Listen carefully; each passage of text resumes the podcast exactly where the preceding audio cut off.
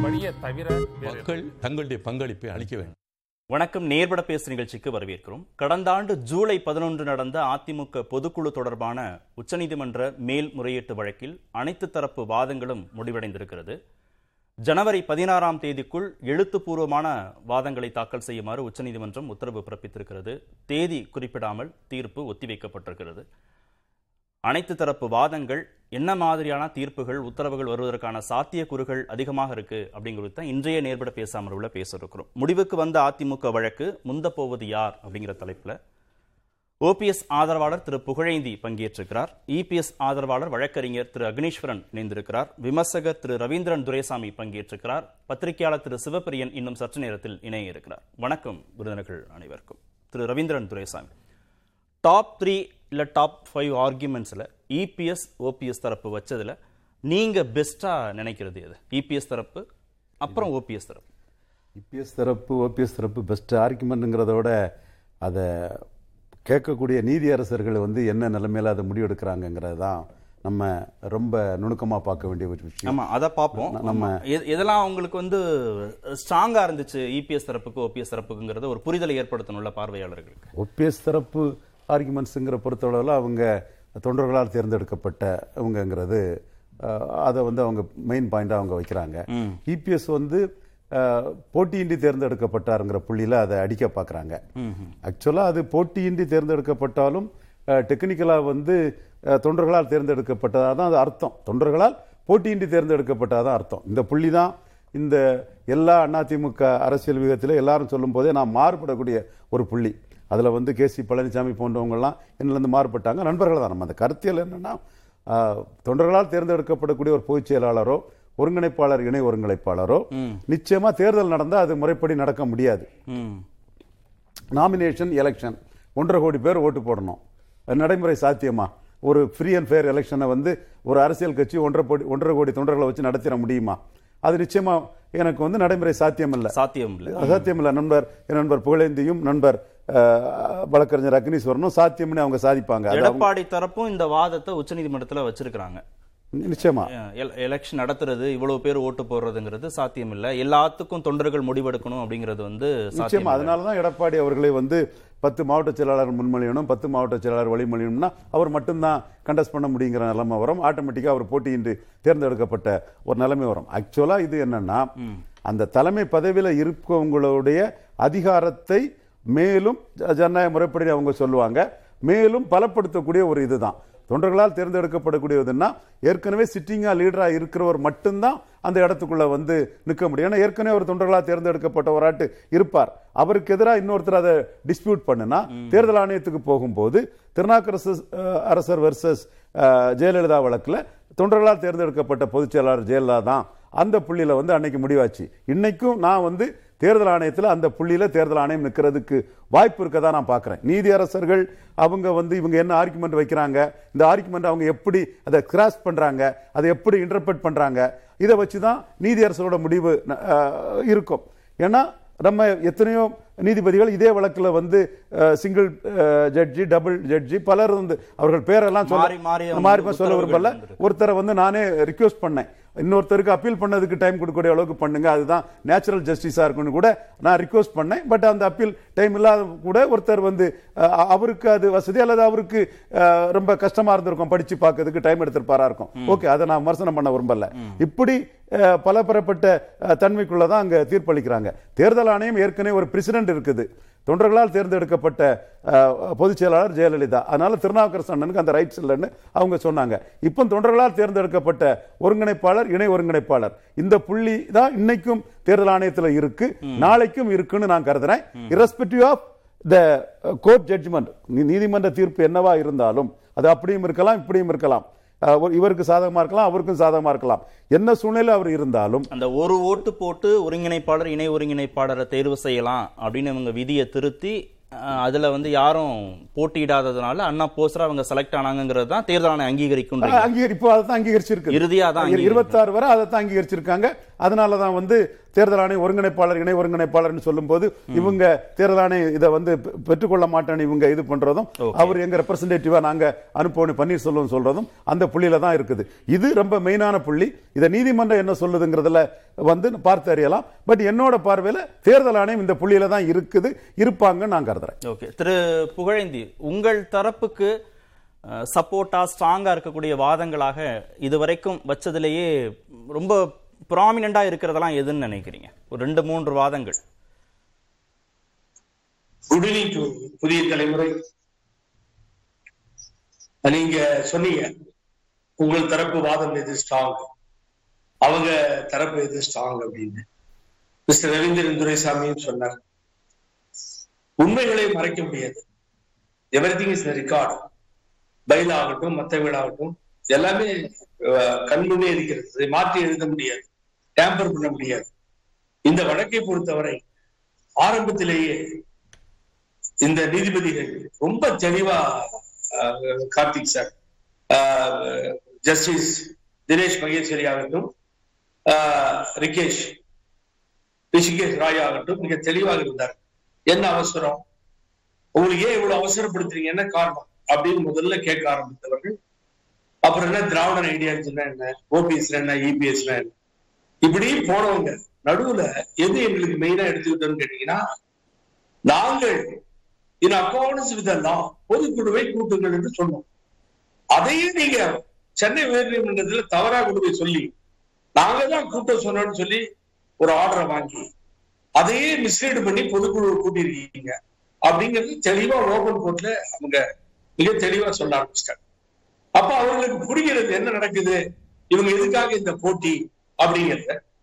அப்புறம் பாத்தீங்கன்னா இந்த ஐந்து வருட காலம் உங்களுக்கு நீங்கள் நானும் எக்கச்சக்கமா டிஸ்கஸ் பண்ணியிருக்கோம். செயற்கையோட கொடுக்கப்பட்டது ஐந்து வருட காலம் இந்த பதவி. இதுக்குதான் நாற்பத்தி மூணாவது விதியை திருச்சி எல்லாம் கொண்டு வந்து அதை திருத்தவும் கூடாது மாற்றவும் கூடாதுன்னு சொன்னோம். இப்ப என்ன அவசரம் அப்படின்னு கோர்ட்டு கேக்குது. ஏன் மாத்தணும்னு.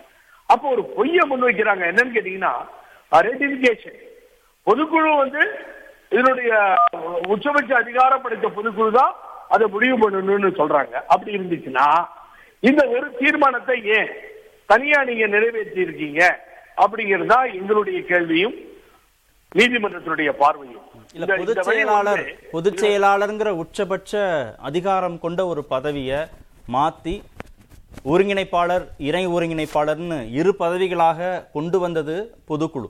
அப்ப அதை மாத்துறதுக்கு பொதுக்குழுவுக்கு அதிகாரம் இருக்கு அப்படின்னா அப்புறம் பொதுச் செயலாளருங்கிற ஒரு பொறுப்பை மீண்டும் கொண்டு வருவதற்கோ இரட்டை தலைமை வேண்டாம் ஒற்றை தலைமை வேணும் அப்படின்னு கொண்டு வருவதற்கோ பொதுக்குழு உறுப்பினர்களுக்கு அதிகாரம் இல்லையா அப்படின்னு இபிஎஸ் தரப்புல கேட்கிறாங்க அது நியாயமான கேள்வி இல்லையா? இருபத்தி இருபத்தி மூன்றாம் தேதி இருபத்தி மூணு ரெசல்யூஷனுக்கு மேல ஒரு ரெசல்யூஷன் கூட நீங்க அதுல சேர்க்க கூடாதுன்னு சொல்லி ஏற்கனவே நீதிமன்றம் அமர்வு உத்தரவு போட்டது.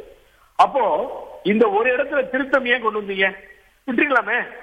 இந்த திருத்தத்தையும் யார் வேணாலும் திருத்தலாம் யார் வேணுமா சொல்லியிருக்கலாமே.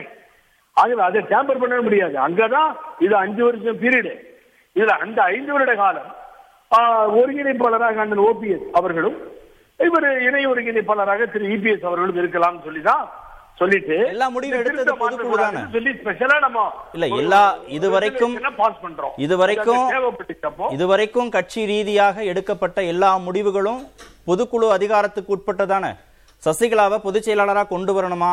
பொதுக்குழு தான் முடிவெடுத்துச்சு. சசிகலா கட்சிக்குள்ள வேண்டாம் பொதுச் செயலாளராக பொதுக்குழு தான் முடிவெடுத்துச்சு. ஒருங்கிணைப்பாளர் இணை ஒருங்கிணைப்பாளர்னு ரெண்டு பதவிகளை உருவாக்கலாம் பொதுக்குழு தான் முடிவெடுத்துச்சு. இப்ப வேண்டான்னு பொதுக்குழு தான் முடிவெடுக்குது. பொதுக்குழுவுக்கு அதிகாரமே இல்லை. எப்படி பொதுக்குழுவுக்கு அதிகாரம் வரும்? ஐந்து வருட காலம் நான் வாக்களித்தேன். கார்த்திகின் ஒரு சட்டமன்ற உறுப்பினரை தேர்ந்தெடுத்தேன். இது என்னுடைய உரிமை வாக்குச்சீட்டு உரிமை. அவர்கள் பதவி ஐந்து வருட காலம். ரெண்டு வருஷம் கழிச்சு இந்த எம்எல்ஏ நான் ஒத்துக்க மாட்டேன். வெளியில போன்னு சொன்னா எப்படி இருக்கும்? எனக்கு வாக்குச்சீட்டு உரிமை இருக்கு. அது நம்பர் ஒன் ரைட் பட் அந்த சட்ட திருத்தத்தை கொண்டு வந்து செயற்குழு முடிவு செய்து பொதுக்குழுக்கு அனுப்புகிறது. பொதுக்குழுக்கு எந்த விதமான உரிமையும் திருத்துவதற்கு கிடையாது என்பதுதான் அந்த ரெசுலேஷன் இல்லைன்னா அந்த ரெசுலேஷனை ஏன் பண்ண போனீங்க என்ன அவசியம் இருந்தது? ஒருங்கிணைப்பாளர் இணை ஒருங்கிணைப்பாளர் என்பது முடிவாகிவிட்ட ஒன்று. அப்படி ஏன் ஒரு தீர்மானம் இங்கே தேவைப்பட்டது?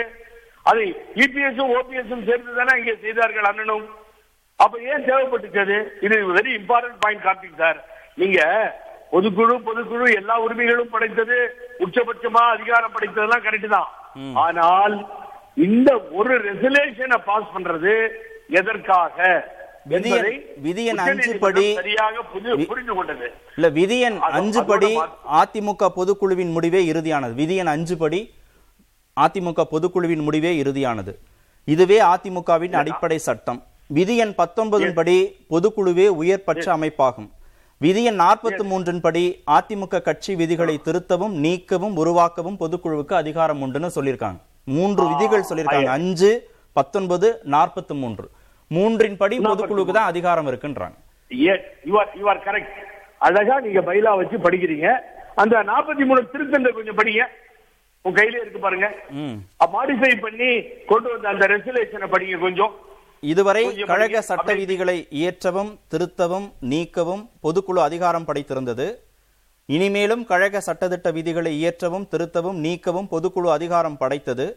ஆனால் இந்த சட்டத்திட்டங்களின் அடிப்படை உணர்வாக உருவாக்கப்பட்டிருக்கும் கழக ஒருங்கிணைப்பாளர் கழக இணை ஒருங்கிணைப்பாளர் ஆகியோர் கழகத்தின் அடிப்படை உறுப்பினர்களால் மட்டுமே தேர்ந்தெடுக்கப்பட வேண்டும் என்ற விதியை மட்டும் மாற்றுவதற்கும் திருத்துவதற்கும் முடியாது. அப்படின்னு நாற்பத்தி மூன்றாவது சட்ட திருத்தம். கரெக்ட் தேர்ந்தெடுத்துக்கோ தேர்ந்தெடுக்க இல்லையா?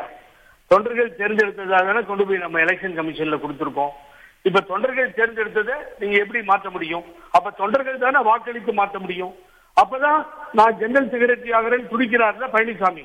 நீங்க கம் டு தொண்டர்கள்ட்ட வந்து வாக்குரிமையை பெற்று நீங்க எந்த பதவி அம்மா பதவிக்கு வர துடிக்கிறீங்க? அதை வேண்டாம் அதுக்கு ஒரு தீர்மானத்தை கொண்டு வந்துட்டோம். பொதுச் செயலாளர் கிடையாது இனிமேல் அம்மாவுடைய நிரந்தரமான பதவின்னு சொல்லி. இப்ப நீங்க அதை அடையணும்னு துடிக்கிறீங்க. துடிக்கும் பொழுது கோர்ட் தொண்ட- தொண்டர்களின் தொண்டர்களின் பிரதிநிதி தான் பொதுக்குழு உறுப்பினர்கள்ன்றாங்க. தொண்டர்களின் பிரதிநிதிகள் தான் பொதுக்குழு உறுப்பினர்கள். தொண்டர்களின் விருப்பங்களை தான் பொதுக்குழு உறுப்பினர்கள் வந்து பிரதிநிதித்துவப்படுத்துறாங்கன்றாங்க. கோர்ட்ல தான் சொல்லிருக்காங்க இபிஎஸ் தரப்பு. மிஸ்லீடிங் த கோர்ட் அது மிஸ்லீட் பண்றது. அது ஏமாத்துறது. என்னன்னு கேட்டீங்கன்னா தொண்டர்கள் தான் முடிவு செய்ய வேண்டும் என்று புரட்சி தலைவர் எம்ஜிஆர் இயக்கத்தை உருவாக்கியவர் கொண்டு வந்த சட்டம். அந்த சட்டம் ஏன் கொண்டு வராருன்னு கேட்டீங்கன்னா கட்சியிலிருந்து வெளியேற்றப்பட்ட புரட்சி தலைவர் எம்ஜிஆர் அவர்கள் வெளியிலே போகும் பொழுது இந்த ஆட்சி அதிகாரத்திற்கு வருவது அறுபத்தி ஏழு புரட்சி தலைவர் எம்ஜிஆர் பாங்க முழுவதுமாக இருந்தது. இப்ப கூட அண்ணன் பண்டுட்டியார் அதான் சொல்லிட்டு இருந்தார். உங்ககிட்டே சொன்னார். மிக முக்கியமாக இருந்தது. அவருடன் வந்தது ஒரே ஒரு எம்எல்ஏ தான். வேற யாரும் வரவே இல்லை. தொண்டர்களும் மக்களும் ஆதரித்து ஆட்சி பொறுப்பு கொண்டு வந்தார்கள். அப்பொழுதுதான் அவருக்கு தோணுச்சு. இந்த நாற்காலியை அதிகாரமும் பலபலமும் படைத்தவர்கள் பொதுச் செயலாளரை தூக்கி எறிந்து விடுவார்கள். ஆகவே இது காப்பாற்றப்பட வேண்டும். இது தொண்டர்களுக்கான இயக்கம். ஆகவே தொண்டர்கள் தான் முடிவு செய்ய வேண்டும். தொண்டர்கள் தான் வாக்களிக்க வேண்டும் சொல்லி அந்த சட்டத்தை அப்பொழுதுதான் கொண்டு வராரு அதுதான் நீங்க படிச்சீங்க. அதை மாடிபிகேஷன் பண்ணி திருத்தவோ. மாற்றவோ முடியாதுன்னு சொல்லி. நாங்க உட்கார்ந்து சரி இப்ப நீங்க நீங்க நீங்க சொல்றதுல இருந்து இப்படி புரிஞ்சுக்கலாம். பொதுச் செயலாளருங்கிற உச்சபட்ச அதிகாரமிக்க பதவி ஒருங்கிணைப்பாளர் இணை ஒருங்கிணைப்பாளர் ரெண்டா பிரியுது. அதையும் கட்சியின் அடிப்படை தொண்டர்கள் வாக்களித்து தான் தேர்ந்தெடுத்திருக்கிறார்கள். அப்படிதானே புரிஞ்சுக்கணும்? Very good okay okay okay நான் அடுத்த அடுத்த அடுத்த சுற்றுல நான். அடுத்த சுற்றுல வரேன். திரு அக்னீஸ்வரன். சரியா தானே இருக்கு. தொண்டர்கள் தேர்ந்தெடுத்து ஓட்டு போட்டு யாரும் போட்டி போடல. திரு எடப்பாடி எதிர்த்து யாரும் போட்டி போடல. திரு ஓபிஎஸ் எதிர்த்தும் யாரும் போட்டி போடல. அண்ணா போஸ்ரா இருக்கிறாங்க. ரெண்டு பேரும் அந்த பொறுப்புக்கு வர்றாங்க. எலெக்ஷன் நடந்ததாக தான் கணக்கு. தொண்டர்கள் ஓட்டு போட்டு தான் வந்திருக்கிறாங்க. இந்த பொறுப்பை ஏன் மாத்தணும் அப்படின்னு கேட்கலாம். நீதிமன்றத்தில் இந்த வாதம் முன்வைக்கப்பட்டது. புதிய தலைமுறை தொலைக்காட்சி நேயர்களுக்கு வணக்கம். அதாவது சார் நீதிமன்றத்தில் வாதங்கள் வந்து வைக்கப்பட்டிருக்கிறது. உண்மைதான் திரு ஓபிஎஸ் அவர்கள் வந்து சட்டத்தை நம்புகிறார். இபிஎஸ் அவர்கள் வந்து கட்சியினுடைய அடிமட்ட தொண்டர்களை நம்புகிறார். ஒரு ஜனநாயகத்தில் அரசியல் கட்சிக்கு எது வேணுமோ அது எடப்பாடி பழனிசாமி அவர்களிடம் மாண்புமிகு எதிர்க்கட்சி தலைவரிடம் இருக்கு. அப்ப இபிஎஸ் சட்டவிரோதமா செயல்பட்டு இருக்காருன்னு ஒத்துக்கிறீங்களா அப்படி ஒத்துக்கிறல. அவங்களுக்கு என்னன்னா நீங்க பதவி கொடுத்தா நாங்க வாங்கிக்கிறோம். இல்லாட்டி நீங்க கொடுத்த இந்த ஐம்பது சதவீதத்தை வச்சே நாங்க கோர்ட்டுக்கு கேஸ போடுறோம்ன்றாங்க இல்ல சட்டத்தை நம்புறார் ஓபிஎஸ். நாங்க தொண்டர்களை நம்புறோம் அப்படின்னா நீங்க சட்டப்படி நடக்கல இல்ல உங்களுக்கு சட்டத்தின் மீது நம்பிக்கை இல்லைன்னு தானே அர்த்தம்? அப்படி கிடையாது. சட்டப்படி நம்பல மதிக்கல அப்படின்னு சொன்னா என்றைக்காவது மாண்புமிகு எதிர்க்கட்சி தலைவர் வந்து நீதி பரிபாலனத்தை குறை சொல்லியிருக்கிறாரா? நீதிபதியை மாத்த சொல்லியிருக்கிறாரா? அவர் சட்டப்படி தான் போறாரு. ஒரு விஷயம் நாம தெளிவா புரிஞ்சுக்கிறணும்.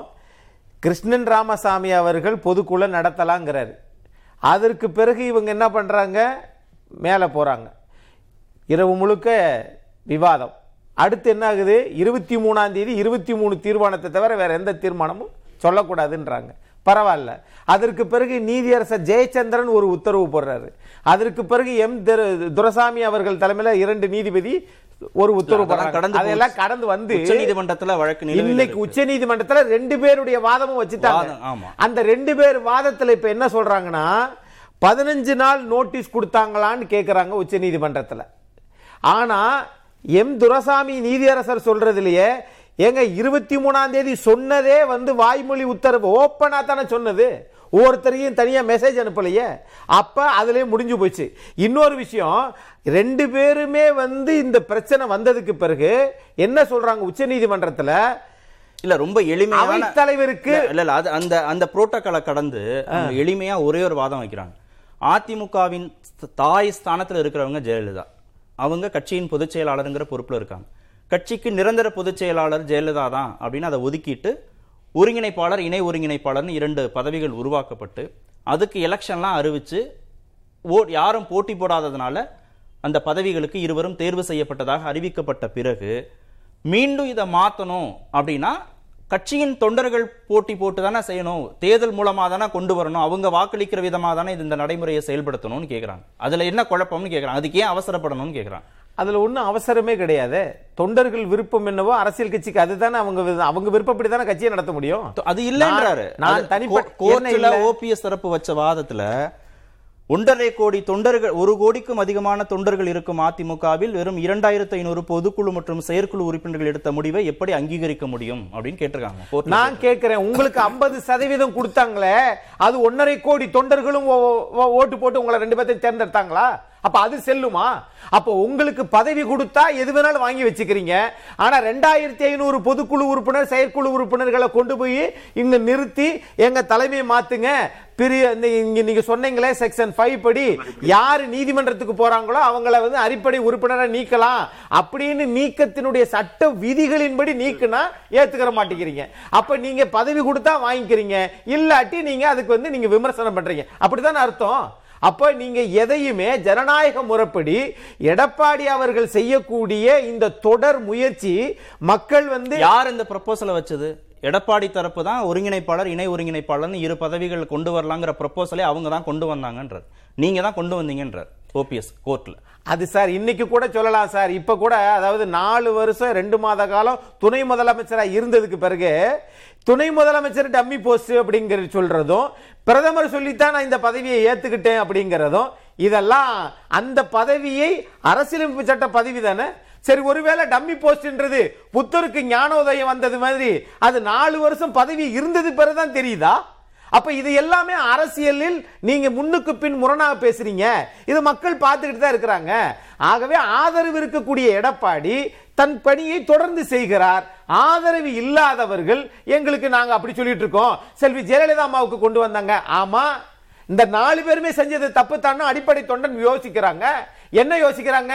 நாலு பேருமே அடிப்படை தொண்டனிலிருந்து நீங்க நீங்க வந்து இடைக்கால பொதுச்செயலர் நாலு பேர் உருவாக்குனீங்களா? இல்ல இல்ல. இப்ப அதுதானே வந்து உபவிதி. எம்ஜிஆர் கட்சியை புரட்சி தலைவர் ஆரம்பிக்கும் போதே என்ன நோக்கத்துக்கு இது பண்ணாரு? நம்மளையும் அந்த மாதிரி பண்ணிடக்கூடாது. அதுக்கு தானே பண்ணாரு? அப்படி நீங்க நாலு பேர் உருவாக்குனீங்களா? ஆனா அழிச்சு கிழிச்சு யார் யார் வேண்டுமானாலும் எடப்பாடி அதைத்தான் செய்ய போறாரு அப்படி ஒரு எண்ணம் இருந்திருந்தா திரு எடப்பாடி பழனிசாமிக்கு யார் வேண்டுமானாலும் தலைமை பொறுப்புக்கு வரலான்ற ஒரு எண்ணம் இருந்திருந்தா பத்து ஆண்டுகள் வந்து தலைமை பொறுப்புல இருந்திருக்கணும். அலுவலக தலைமை பொறுப்புல இருந்திருந்திருக்கணும். பத்து மாவட்ட செயலாளர்கள் முன்மொழியணும். பத்து மாவட்ட செயலாளர்கள் வழிமொழியணும்னு ஏன் விதிகளை மாற்றணும் யார் வேண்டுமானாலும் போட்டி இப்ப இந்த மாதிரி ஒரு விதிகளை கொண்டு வரும்போது எவ்வளவு பேர் போட்டியிட முடியாத ஒரு சூழல் வரும். போட் எவ்வளவு பேர் போட்டியிட முடியும் முடியாதுன்றது வேற. ஆமா போட்டியை நீங்க சமதளமா தானே வைக்கணும். சரி அதைத்தான் கேக்குறேன். இப்ப அந்த அதுக்கு தானே நீங்க நீதிமன்றத்துக்கு போயிருக்கீங்க? அந்த? நீதிமன்ற தப்புன்னு அது- எப்படி நீதிமன்றம் தப்புன்னு சொல்லிடுச்சா? இல்ல விதிகள் மாத்துனது தப்பு தானே? சார் அதைத்தான் சார் சொல்றேன். அவர்களுக்கு சாதகமாக மாத்தி ஒரு ஓட்டில் ரெண்டு தலைவர்கள் கொண்டு வந்தா நீங்க வணக்கம் சொல்லி ஏத்துக்கிறீங்க. ஆனா இதே வந்து நீங்க விதிகளை திருத்தி கொண்டு வந்தா இல்ல வேணாம். அது சட்டத்துக்கு புறம்பானது. அது ஓபிஎஸ் தரப்புல இருந்த தவறு அதை நம்ம கேள்வி கேட்டுட்டோம். அவர்ட்ட நம்ம கேள்வி கேட்டோம். இப்போ நீங்க அதிமுக மாவட்ட செயலாளராக இருக்கீங்க. நான் சாதாரண தொண்டராக இருக்கேன். ஆனால் விதியை வந்து எப்படி கொண்டு வரோம்? தலைமை பொறுப்புக்கு வரணும்னா விதியை எப்படி கொண்டு வரோம்னா பத்து மாவட்ட செயலாளர்கள் முன்மொழியணும் பத்து மாவட்ட செயலாளர்கள் வழிமொழியணும் பத்து ஆண்டுகள் அலுவலக தலைமை பொறுப்பில் இருக்கணும் அப்படின்னா நீங்கள் மாவட்ட செயலாளராக இருக்கிற அதிகாரமிக்க பொறுப்பில் இருக்கிறவருக்கும் ஒரு சாதாரண தொண்டருக்குமான போட்டியிடக்கூடிய தன்மையே இங்கே வேறுபடுது. போட்டியே சமதளமாக இல்லையே. சரி சார் இப்படி சொல்றீங்கல்ல இதையெல்லாம் பண்ணினாலும் பண்ணாட்டினாலும் நீங்க திரு திரு ஓபிஎஸ் முன்னாள் முதலமைச்சர் மீது எண்பத்தெட்டு மாவட்ட செயலரை போட்டாரு அது அதிமுகவுக்கு எதிரான செயல் கிடையாதா? அப்ப உங்க நோக்கம் என்ன? அவங்க செய்யறத பூரா குறை சொல்லணும் அதிமுகவை அழிக்கணும் அதிமுகவை வந்து பிற அழுத்தங்களுக்கு நாம வந்து அந்த கம்பளிக்கு வந்து அது யாரு? தொண்டர்கள் தானே முடிவு பண்ண போறாங்க. நம்ம நம்ம நாலு பேருமே சரி. நம்ம நாலு பேருமே அதிமுக. நான் கரெக்ட் ஒருத்தர் சசிகலா ஒருத்தர் டி டிடிவி ஒருத்தர் எடப்பாடி ஒருத்தர் ஓபிஎஸ் நாலு பேருமே நம்ம தேர்தலில் நிற்க போகிறோம் தொண்டர்கள் முடிவெடுக்க போறாங்க அப்படின்னா போட்டி போடக்கூடிய விதிமுறைகள் ஒன்னா தானே இருக்கணும்? சார் நீங்க பொதுக்குழு செயற்குழு சட்டமன்ற உறுப்பினர்கள் இன்னைக்கு இருக்கிற மாவட்ட செயலர்கள் முதற்கொண்டு எல்லா ஒப்புதல் பெற்றதுக்கு பிறகுதானே சார் ரெண்டு பொதுக்குழு கூட்ட முடியும்? இந்த நாலு பேர்ல ரெண்டு பொதுக்குழு கூட்டினது யார் சார்? எடப்பாடி தானே இது- சார்? இது- பொதுக்குழு சார்ந்த கேள்வியே இல்ல சரி நீதிமன்ற சாவியை இல்ல, கொடுக்க? பொதுக்குழு சார்ந்த கேள்வியே இல்ல. சரி வேற விஷயமா எடுத்துக்கங்க. நீங்க ஒரு தலைமை பொறுப்புக்கு போட்டியிடுவதற்காக உருவாக்கக்கூடிய விதிகள்ல ஏன் இவ்வளவு கடுமையான விதிகளை கொண்டு வரீங்கன்னு கேக்குறேன். அது சாதாரண கேள்விதான் அவங்க கடுமையான- கேக்குறது. விதிகள்லாம் ஒண்ணும் கிடையாது அவங்க. கோர்ட்ல நீங்க அப்படி பாத்தீங்கன்னா முன்னாள் அமைச்சர் மாதவர மூர்த்தி அவர்கள் தான் ஒற்றை தலைமை வேண்டும்னு சொன்னாரு. அத கோர்ட் ஏத்துக்குமா? கோர்ட் வந்து மாதவரமூர்த்தி சார் சொன்னாரா இல்லையான்றதை ஏத்துக்க. அப்ப நாங்க சார் நீங்க நல்ல கேள்வி கேட்டீங்க. அப்ப கோர்ட் வந்து ஒருங்கிணைப்பாளர் திரு ஓபிஎஸ் வச்சுக்குன்னு சொன்னா அந்த கட்சி ஏத்துக்குருமா அப்ப அது அது கரெக்டா அப்படி மட்டும் சொல்லுமா அது? வேற என்ன? அப்ப உங்க நோக்கம் அதானே? அதுக்கு தானே வழக்கு போட்டீங்க? ஒருங்கிணைப்பாளர் இணை ஒருங்கிணைப்பாளர் மக்கள் ஆதரவு உங்களுக்கு இல்ல. பொதுக்குழு செயற்குழு உறுப்பினர்கள் இன்றைக்கு இருக்கக்கூடிய நான் வரேன், வரேன், வரேன். 75 சிவபிரியன் மாவட்ட கழக செயலாளர் உங்களுக்கு ஆதரவு இல்ல.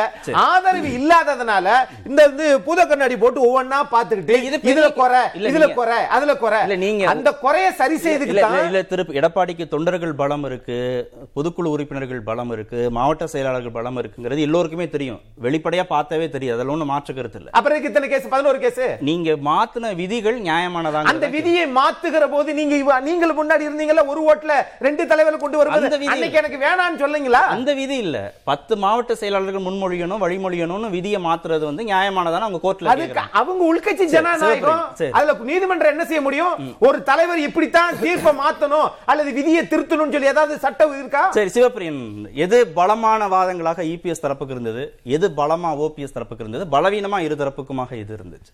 சி ஓபிஎஸ் தரப்பை பொறுத்த வரைக்கும் அந்த பலவீனம் எதுன்னு பார்த்தீங்கன்னா அன்னைக்கு வந்து இந்த இன்னைக்கு வந்து ரொம்ப வாசிஃபரஸா இந்த ஒருங்கிணைப்பாளர் இணை ஒருங்கிணைப்பாளர் பதவிகளை வந்து இது கொண்டு வந்துட்டோம். இது அஞ்சு வருஷத்துக்கு வந்து இந்த பதவிகள் வந்து நாங்கள் வந்து தொண்டர்களால் தேர்ந்தெடுக்கப்பட்டோம். அது உண்மை. அக்னீஸ்வரன் சார் ஏத்துக்கிட்டாங்க 2021 டிசம்பர் ஏழாம் தேதி. 21 டிசம்பர் ஏழாம் தேதி தொண்டர்களால் தேர்ந்தெடுக்கப்பட்டதுதான். பொதுக்குழுல அவங்க அமெண்ட்மெண்ட் பண்ணி பைலாஸ்ல அமெண்ட்மெண்ட் பண்ணி ஏன்னா அது செயற்குழுல தான் ஆமா. சேஞ்சஸ் எல்லாம் கொண்டு வராங்க செயற்குழுல சேஞ்சஸ் கொண்டு வந்து அதுக்கு ஒரு எலெக்ஷன் கமிஷனர் அப்பாயிண்ட் பண்ணி. அந்த எலெக்ஷன் கமிஷனர் வந்து முறையா தேர்தலுக்கான ஒரு அட்டவணையை கொடுத்து திரு ஓபிஎஸ் அவர்களும் இபிஎஸ் அவர்களும் I think single vote system நினைக்கிறேன். vote. சிங்கிள் ஓட் சிஸ்டம் படி அவங்க ரெண்டு பேர் மட்டும்தான் தாக்கல் பண்றாங்க. இதுல ஒருத்தர் வந்து தாக்கல் பண்ணவர் யாரோ ஒருத்தர் அவரை அடிக்க செய்யறாங்க ஆவணங்கள் இல்லைன்னு. சொல்லிட்டு அவரை தாக்க முயற்சி பண்றாங்க. அதுக்கெல்லாம் பிறகு அவர்கள் வந்து கிட்டத்தட்ட ஒரு ஆறு மாசம் வந்து ஒன்றாக பயணிக்கிறார்கள். அதன் பிறகு வந்ததெல்லாம் ஏற்கனவே நமக்கு தெரியும். சோ இந்த பிரச்சனை என்னன்னா இந்த ஒருங்கிணைப்பாளர் இணை இதுல தான் ஒரு டவுட் எழுப்பினாரு. நீங்க அதை கவனிச்சிருப்பீங்கன்னு நினைக்கிறேன். இந்த மாதிரி ஒரு ஓட் சிஸ்டம்னு சொல்லி கொண்டு வந்தாங்கல்ல அப்ப மட்டும் தொண்டர்கள் ஓட்டு போட்டா வந்தாரு ஓபிஎஸ்னு அவர் கேட்டார். இல்ல, ஐம்பது சதவீத தொண்டர்கள் ஓட்டு போட்டா இல்ல, இல்ல, வந்தாரு தொண்டர்கள் ஓட்டு போடல ஓட்டு போடுறதுக்கான வாய்ப்பு இல்லல்ல. Unopposed. ஒரே ஒரு ஒரே ஒரு கேண்டிடேட் இருக்கும்போது அப்ப ஓட்டு எப்படி போடுவாங்க?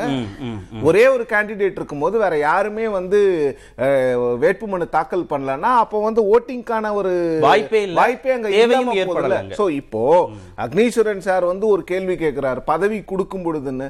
அப்ப நீங்க என்ன பண்ணிருக்கணும் ரெண்டாயிரத்தி பதினேழுலயோ இல்ல பதினெட்டுலயோ பத்தொன்பதுலயோ திரு ஓபிஎஸ் அவர்களை வந்து கட்சியை விட்டு நீக்க வேண்டியதுதானே ஏன் நீங்களும் வந்து ரெண்டாயிரத்தி இருபத்தொன்னு வரைக்கும் ஆட்சியில் இருக்கும் வரை அவரை வைத்துக்கொண்டு ஆட்சியிலிருந்து போன பிறகு அவரை ஏன் அனுப்புறீங்க? ஒரு வருஷம் கழிச்சு. சார். கேஸ் அவரை வந்து அவரை வந்து நீங்க வந்து இல்ல இல்ல ஒரு நிமிஷம் இருங்க. பொதுக்குழுல அவரை வந்து நீக்குவதற்கான தீர்மானம் நீங்க கொண்டு வருவீங்கன்னு நீங்க வெளிப்படையா சொன்ன பிறகுதான் அவர் கோர்ட்டுக்கு போறாரு. அதுக்கு முன்னாடி அவர் கோர்ட்டுக்கு கேஸ் பண்ணலாமா சார்? இல்ல சார் அது நீ நீங்க வந்து அவரை ஒருங்கிணைப்பாளராக நீக்கிறதுக்காக ஒரு தீர்மானத்தை ஜூலை இருபத்தி ஜூன் இருபத்தி மூன்றாம் தேதி வருகின்ற பொதுக்குழுல கொண்டு வரப்படும்னு உங்க கட்சி பகிரங்கமா அனௌன்ஸ் பண்ணதுக்கு அப்புறம் தான் அவர் கோர்ட்டுக்கு போறாரு.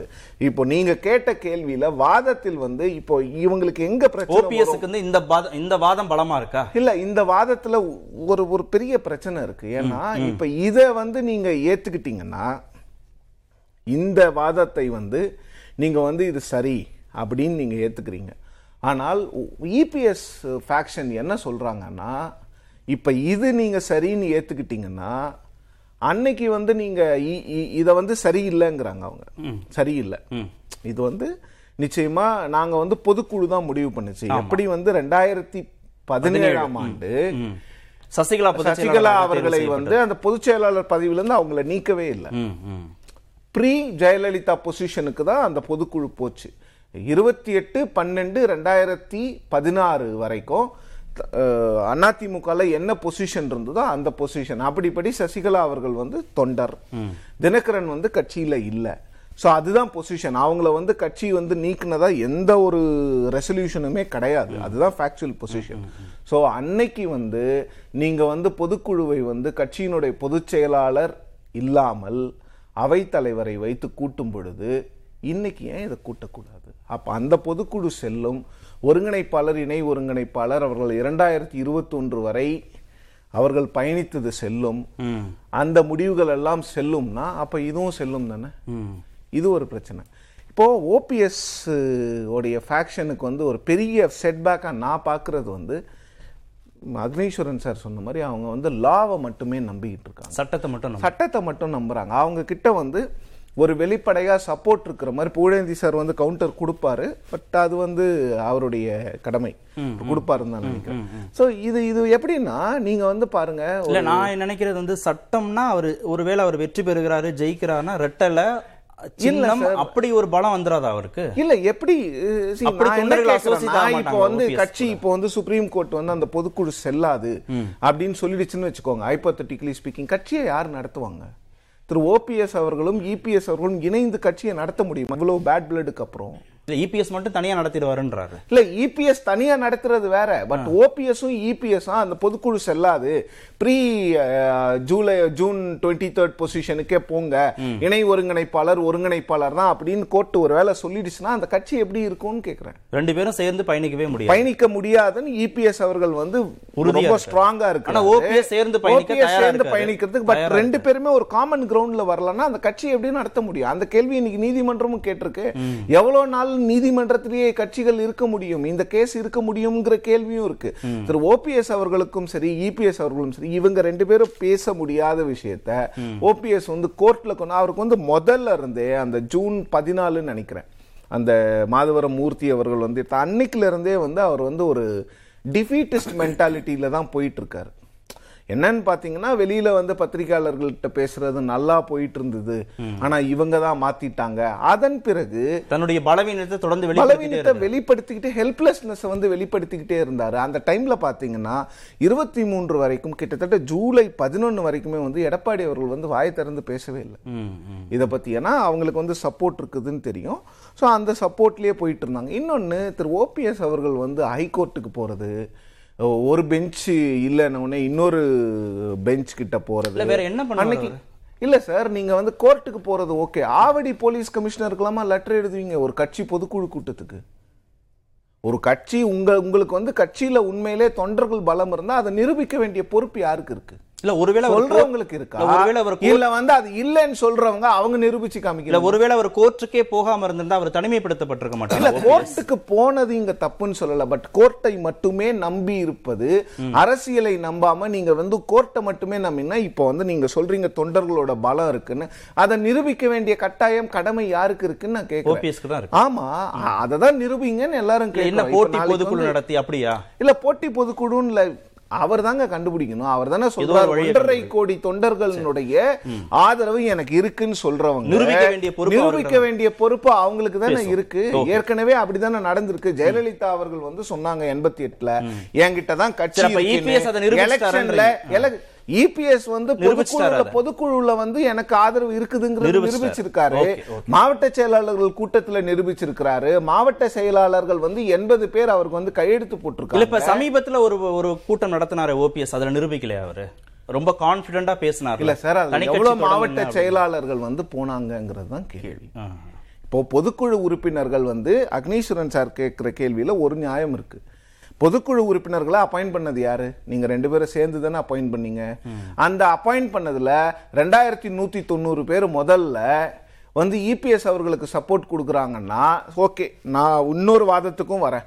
இபிஎஸ் அவர்கள் வந்து ஃபோர்ஸ் எக்ஸர்ட் பண்ணாரு. எல்லாரையும் வந்து தொந்தரவு பண்ணாருன்னு கூட சொன்னாங்க. அதை அது விட்டுருங்க. தொந்தரவு பண்ணாருன்னா அந்த தொந்தரவு நீங்க ஏன் பண்ணல?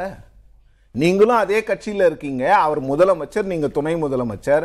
கட்சியை பொறுத்த வரைக்கும் நீங்க ஒருங்கிணைப்பாளர் அவர் இணை ஒருங்கிணைப்பாளர். உங்களுக்கு கீழே தான் அவரு.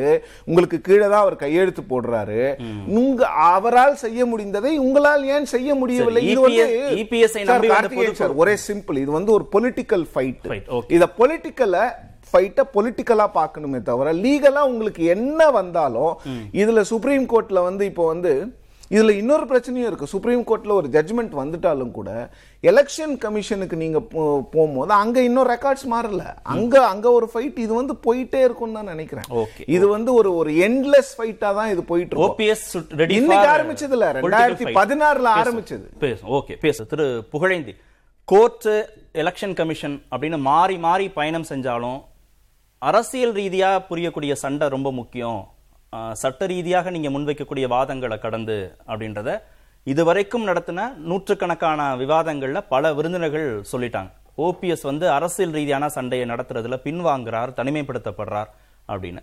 அதுல ஏதாவது சிக்கல் இருக்கா? அதுல நிரூபிக்க முடியாதுன்னு ஓபிஎஸ் நினைக்கிறாரா? ஒரே ஒரு சின்ன கேள்வி. மிஸ்டர் சிவபிரியன் சார் கூட சொன்னாரு. நீட்டா சொல்றேன். ஒரு நாலு மாநாடு ஒரு நாற்பது கூட்டமும் ம்.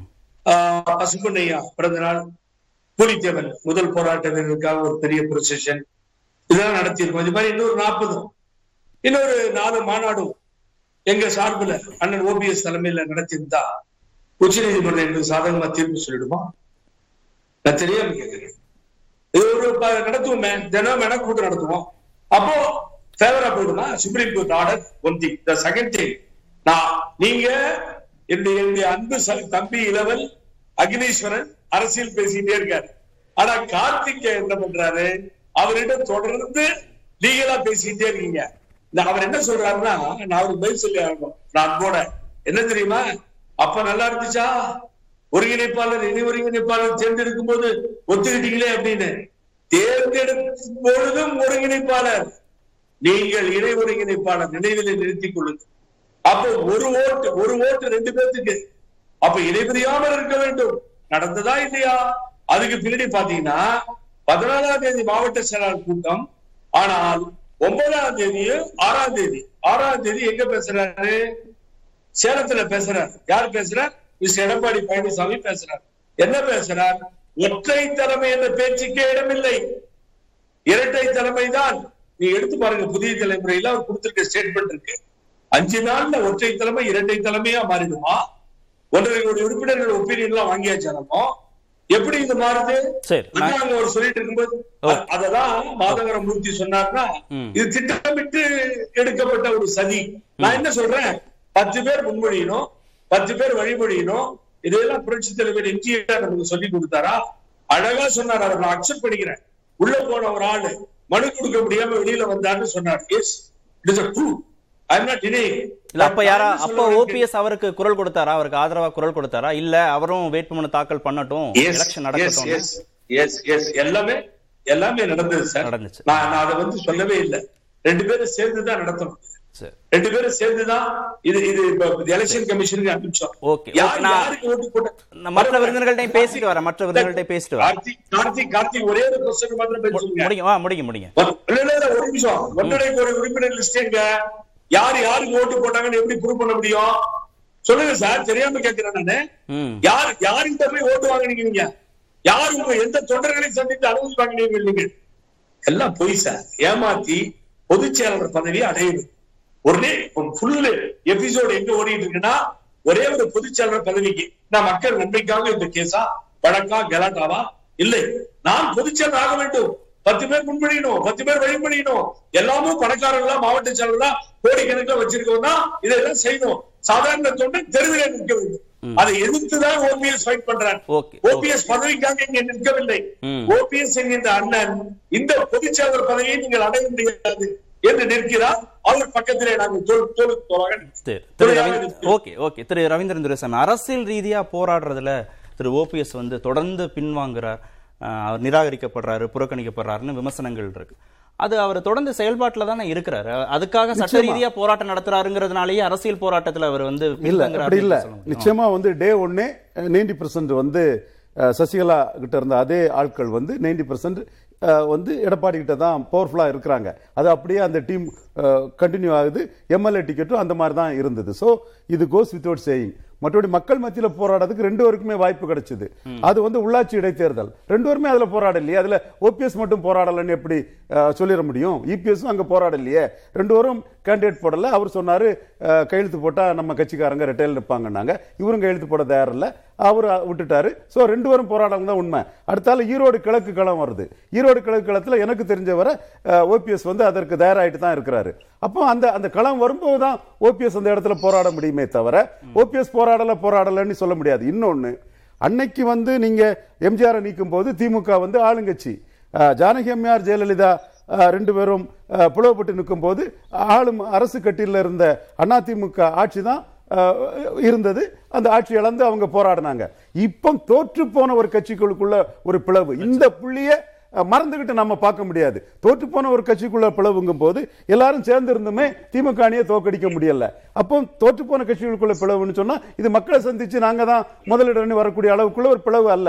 அது வந்து மக்களை சந்திச்சு நாங்களை நிரூபிக்க முடியுங்கிற பிளவு ஆளுங்கட்சியில் உள்ள பிளவு இது எதிர்க்கட்சியில் உள்ள பிளவு.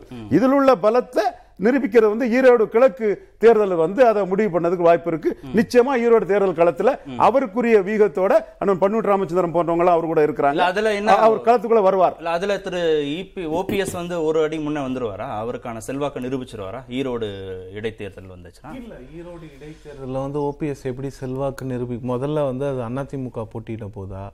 இல்ல ஏற்கனவே கொடுத்த மாதிரி தமாக கொடுக்க போறாங்களா அப்படிங்கிறத பார்க்கணும். எனக்கு இதுல இன்னொன்னு என்னன்னா ஓபிஎஸ் வந்து அப்போ வந்து அப்போ கட்சி சிம்பிள் ரெண்டு பேருக்குமே கிடைக்கலன்னா அது வந்து அவங்க இண்டிவிஜுவல் பவர்ஸ் சார் சொன்ன மாதிரி. தனிப்பட்ட ரெண்டு. பேரும் தனிப்பட்ட செல்வாக்கு. அவங்க அவங்களுக்கு என்னென்ன இருக்கோ அதை வந்து தெளிவுபடுத்திக்கோங்க அப்படின்னு சொல்ற மாதிரி தான் இருந்தது ஸோ அது வந்து இப்போ வந்து அதை பத்தி பேசுறது வந்து எப்படி எப்படி பேன் அவுட் ஆக போகுதுன்னு தெரியல. ஏன்னா இன்னைக்கு தான் அந்த வேகன்சியை வந்து அசெம்பிளி வந்து நோட்டிஃபை பண்ணியிருக்கு. இன்னும் அது எலெக்ஷன் கமிஷனுக்கு இல்ல திரு. புகழேந்தி கேட்டாரா நாங்க தினம் கூட்டம் போடட்டுமா? நாங்க போட்டு எங்களுடைய செல்வாக்கு இல்ல நிரூபிக்கலாமா சார் கோர்ட் வந்து எங்களுக்கு சாதகமா இல்ல இல்ல கோர்ட் கூட்டம். போடுறதுனால சாதகமா வர்றதை பத்தி யாரும் இங்க பேசல. இங்க பேசுறது என்னன்னா ஒவ்வொரு இடத்துலையும் வந்து தொண்டர்கள் எங்கள் பக்கம் இருக்கிறார்கள் தொண்டர்கள் எங்கள் பக்கம் இருக்கிறார்கள்னு சொல்லும்போது அதை வந்து பார்க்கணும் இல்ல நீங்களே சொன்னீங்க உங்க இன்ட்ரடக்ஷன்ல பல விமர்சகர்கள் வந்து நான் மட்டும் இல்ல சிவப்பிரியன் என்ற தனிப்பட்ட நபர்ல பல பேர் என்ன சொல்றதுன்னா ஒரு பொலிட்டிக்கல் ஃபைட்டை நீங்க பொலிட்டிக்கலா காமிக்கணும். இபிஎஸ் அவர்கள் வந்து தொண்ணூறு சதவீத பொதுக்குழு உறுப்பினர்களை வந்து தன் வசப்படுத்தப்படும் பொழுது உங்களால் ஏன் முடியலங்கிற கேள்வி வந்து நியாயமான கேள்வியா இல்லையா? இல்ல அதுதான் அவர் பணக்கார மாவட்ட செயலாளருங்கிறாரு. இல்லைங்க. இடைவேளை பிறகு பேசணும். இல்ல இல்ல. அது வந்து ஏற்றுக்கொள்ள முடியாது. பணக்கார மாவட்ட செயலாளர்கள் பணம் இருக்கிறவங்க தான். அப்ப யார்கிட்ட பணம் இல்ல யார்கிட்ட பணம் இருக்குன்னு எப்படி நம் அதெல்லாம் வந்து எனக்கு வந்து ஒரு ஒரு. ஒரு ஒரு-. ஒரு ஒரு செயற்கையான ஒரு ஆர்குமெண்டா தான் எனக்கு தெரியுது.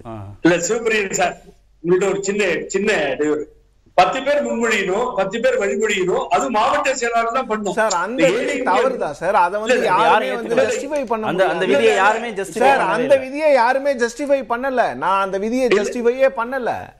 You are correct you are correct இப்ப சாதாரண மெம்பர் முன்மொழியலாம். அப்படி கூட கொண்டு வரலாம். தொண்ணூற்று. நான்கு புள்ளி ஐந்து சதவீத தொண்ணூற்று நான்கு புள்ளி ஐந்து சதவீத. பொதுக்குழு உறுப்பினர்கள்.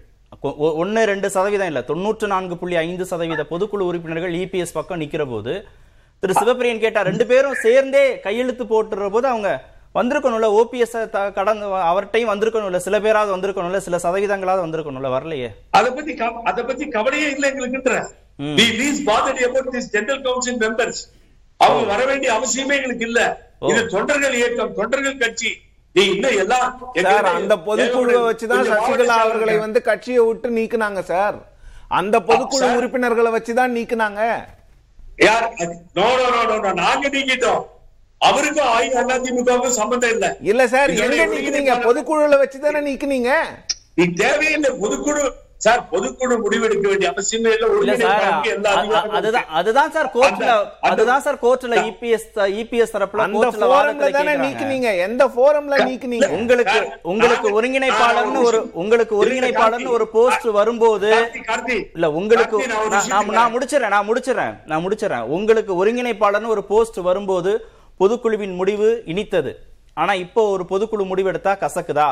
ஏன் நீலி கண்ணீர் வடிக்கிறீர்கள்? அவங்க கோர்ட்ல கேக்குறாங்க. ரொம்ப ரொம்ப தவறான ஒரு கருத்தை பதிவு பண்றீங்க. என்னன்னு கேட்டீங்கன்னா ரெண்டு பேரும் சேர்ந்துதான் தேர்ந்தெடுக்கப்பட்டார்கள். அப்ப நீங்க தானே என் கூட தேர்ந்து நீங்க வந்தீங்க?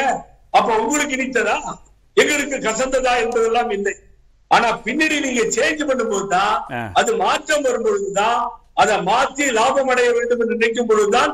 இந்த பிரச்சனை Okay, நான். என்ன சொல்றேன்? நான் ரொம்ப கிளியராவே இருக்கேன். இப்போ அவர் சொன்னார் வழக்கு மன்றம் வழக்கு மன்றம். வழக்கு மன்றம் தான் முடிவு பண்ணணும் எல்லாத்தையும் வேற வழியே இல்லை சார். ஏன்னு கேட்டீங்கன்னா கடைசியில சுப்ரீம் அத்தாரிட்டி தான் இது சொல்ல போகுது.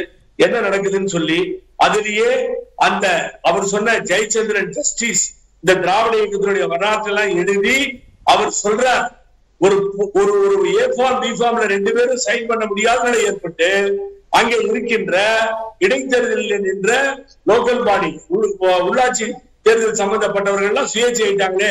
இது எவ்வளவு வேதனையா இருக்குன்னு ஒரு ஜட்ஜி கமெண்ட் சொல்லியிருக்காரு. ஆனா அவர் பதவியை காப்பாத்திக்கிறதுக்கு சைன் பண்ண முடியாதுங்கிறார். ஆனா இன்னைக்கு ஏன் எலெக்ஷன் கமிஷன் மாத்தல? இன்னமும் ஒருங்கிணைப்பாளர் ஓபிஎஸ் அண்ணன் தானே சொல்லிட்டு இருக்கு எலெக்ஷன் கமிஷன். எப்படி மாத்த முடியும்? ஓகே பேசுவோம். இடைவேளைக்கு பிறகு பேசுவோம் திரு அக்- அக்னீஸ்வரன் ஒரு திரு அக்னீஸ்வரன் சேர்ந்து பயணிக்க நான் தயாரா இருக்கேன். என்ன கேட்காம பொதுக்குழு முடிவு எடுக்கிறாங்க. என்ன கேட்காம கட்சியை விட்டு நீக்குறாங்க.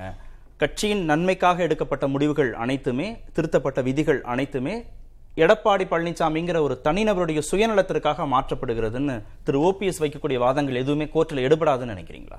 இல்லை இல்லை கோர்ட்டில் ஈடுபடுதோ இல்லையோ அவங்கவுங்களுடைய மனசாட்சிக்கும் பெரும்பான்மையின்படி பார்த்தாலே நீங்கள் எல்லாமே சொல்லலாம். ஆனால் கண்ணுக்கு எதிர தெரிஞ்ச அளவுக்கு எடப்பாடி பக்கம் தானே எல்லாமே இன்னைக்கு இருக்கிறாங்க. அப்ப அதை நீங்கள் அஹ், திசை மாற்றுவதற்கோ அல்லது அறுவடை செய்வதற்கோ எந்த விதமான முயற்சியும் இல்ல. புகழேந்தி சொன்னார்ல அஹ், எ- எல்லாருமே ஒற்றை தலைமையை நோக்கி போற கட்சி போகுதுன்னு கேட்கும்போது அதெல்லாம் இல்ல. இரட்டை தலைமை தான் பேசுனது திரு எடப்பாடி. கரெக்ட் அப்புறம் அஞ்சு நாள்ல அந்த முடிவை மாத்தி இல்ல இல்ல கட்சி ஒன்னா இருக்கணும்னா உடனே முடிவெடுக்கணும்னா ஒற்றை தலைமை ஏன் அந்த முடிவுக்கு வந்தாங்க? முடிவை? ஏன் அந்த முடிவுக்கு வந்தாங்க? ரெண்டு நாடாளுமன்ற உறுப்பினர் நியமனங்கள் அவை உறுப்பினர் போடுறதுக்கு எத்தனை நாள்? எதுவே இருந்து உடனடியாக அறிவிக்கக்கூடியது எது? அதிமுக கட்சி தானே? ஆகவே இந்த இரட்டை தலைமை ஒற்றை தலைமை வேண்டும்னா மாதவரமூர்த்தி அவர்கள் சொன்னது. அதனால அந்த முடிவு காலகட்டத்துக்கு ஏத்த மாதிரி சில முடிவுகள் எடுப்பாங்க சார். அது உள்கட்சி பிரச்சனை. இன்னொரு விஷயம் நீங்க எப்படி சுத்தி பார்த்தாலும் பெரும்பான்மை என்று பார்க்கிற போது எடப்பாடி பக்கம் இருக்கிறது. அதை தாண்டி என்னங்க என்ன எண்ணிக்கையே பேசுறீங்க அப்படின்னு சொன்னா மக்கள் ஆதரவு அதிமுக கட்சி தொண்டர்கள் எடப்பாடி பக்கம் தான் இருக்கிறாங்க. எண்ணிக்கையில பேசல அவங்க. பெரும்பான்மை பொதுக்குழு உறுப்பினர்கள் நீங்க சொல்றீங்க. அவங்க பெரும்பான்மை தொண்டர்கள் யார் பக்கம்ன்ற கேள்வியை ஓபிஎஸ் தரப்புல தொடர்ந்து வைக்கிறாங்க. அவங்க உங்க பக்- பக்கமான்னு கேக்குறாங்க. சரி சரி உங்க பக்கமான்னு கேட்டா ரெண்டு பொதுக்குழுவை நீதிமன்ற உத்தரவோடு பார்வையோடு தானே நடத்தினாரு. தனியா வந்து ஒரு அறைக்குள்ள வச்சு எனக்கு தெரிஞ்சவங்க எல்லாம் மட்டும் வாங்க அப்படியே சொன்னாரு? இல்லையே. நாடே அறிஞ்சுது. அப்படி இருக்கும்போது அதுலயே தெரியும். இன்னொரு விஷயம் நீங்க சின்னத்தை இது பண்ணிடுவோம் அப்படி இப்படிலாம் நீங்க எடப்பாடிட்டு தான் சின்னத்தை கொடுக்கணுங்க. அவருக்கு தான் பெரும்பான்மை இருக்குங்க. அவர் எதையும் ஃபேஸ் பண்ணுவாரு. இன்னொரு விஷயம் எது வந்தாலும் துணிவு அப்படின்றது மாதிரி துணிவு பணம் வரப்போகுது. அந்த துணிவு எடப்பாடிட்டு இருக்கு. அதை பொறுத்து இருந்து பார்ப்போம். வந்துருச்சு. பார்ப்போம். வாரிசு யாருங்கிறத கோர்ட் தீர்மானிக்கும் எலெக்ஷன் கமிஷன். தீர்மானிக்கும். நன்றி. நிகழ்ச்சியில் பங்கேற்ற அனைத்து விருந்துகளுக்கும் நேர்பட பேச நிறைவு பெறுகிறோம்.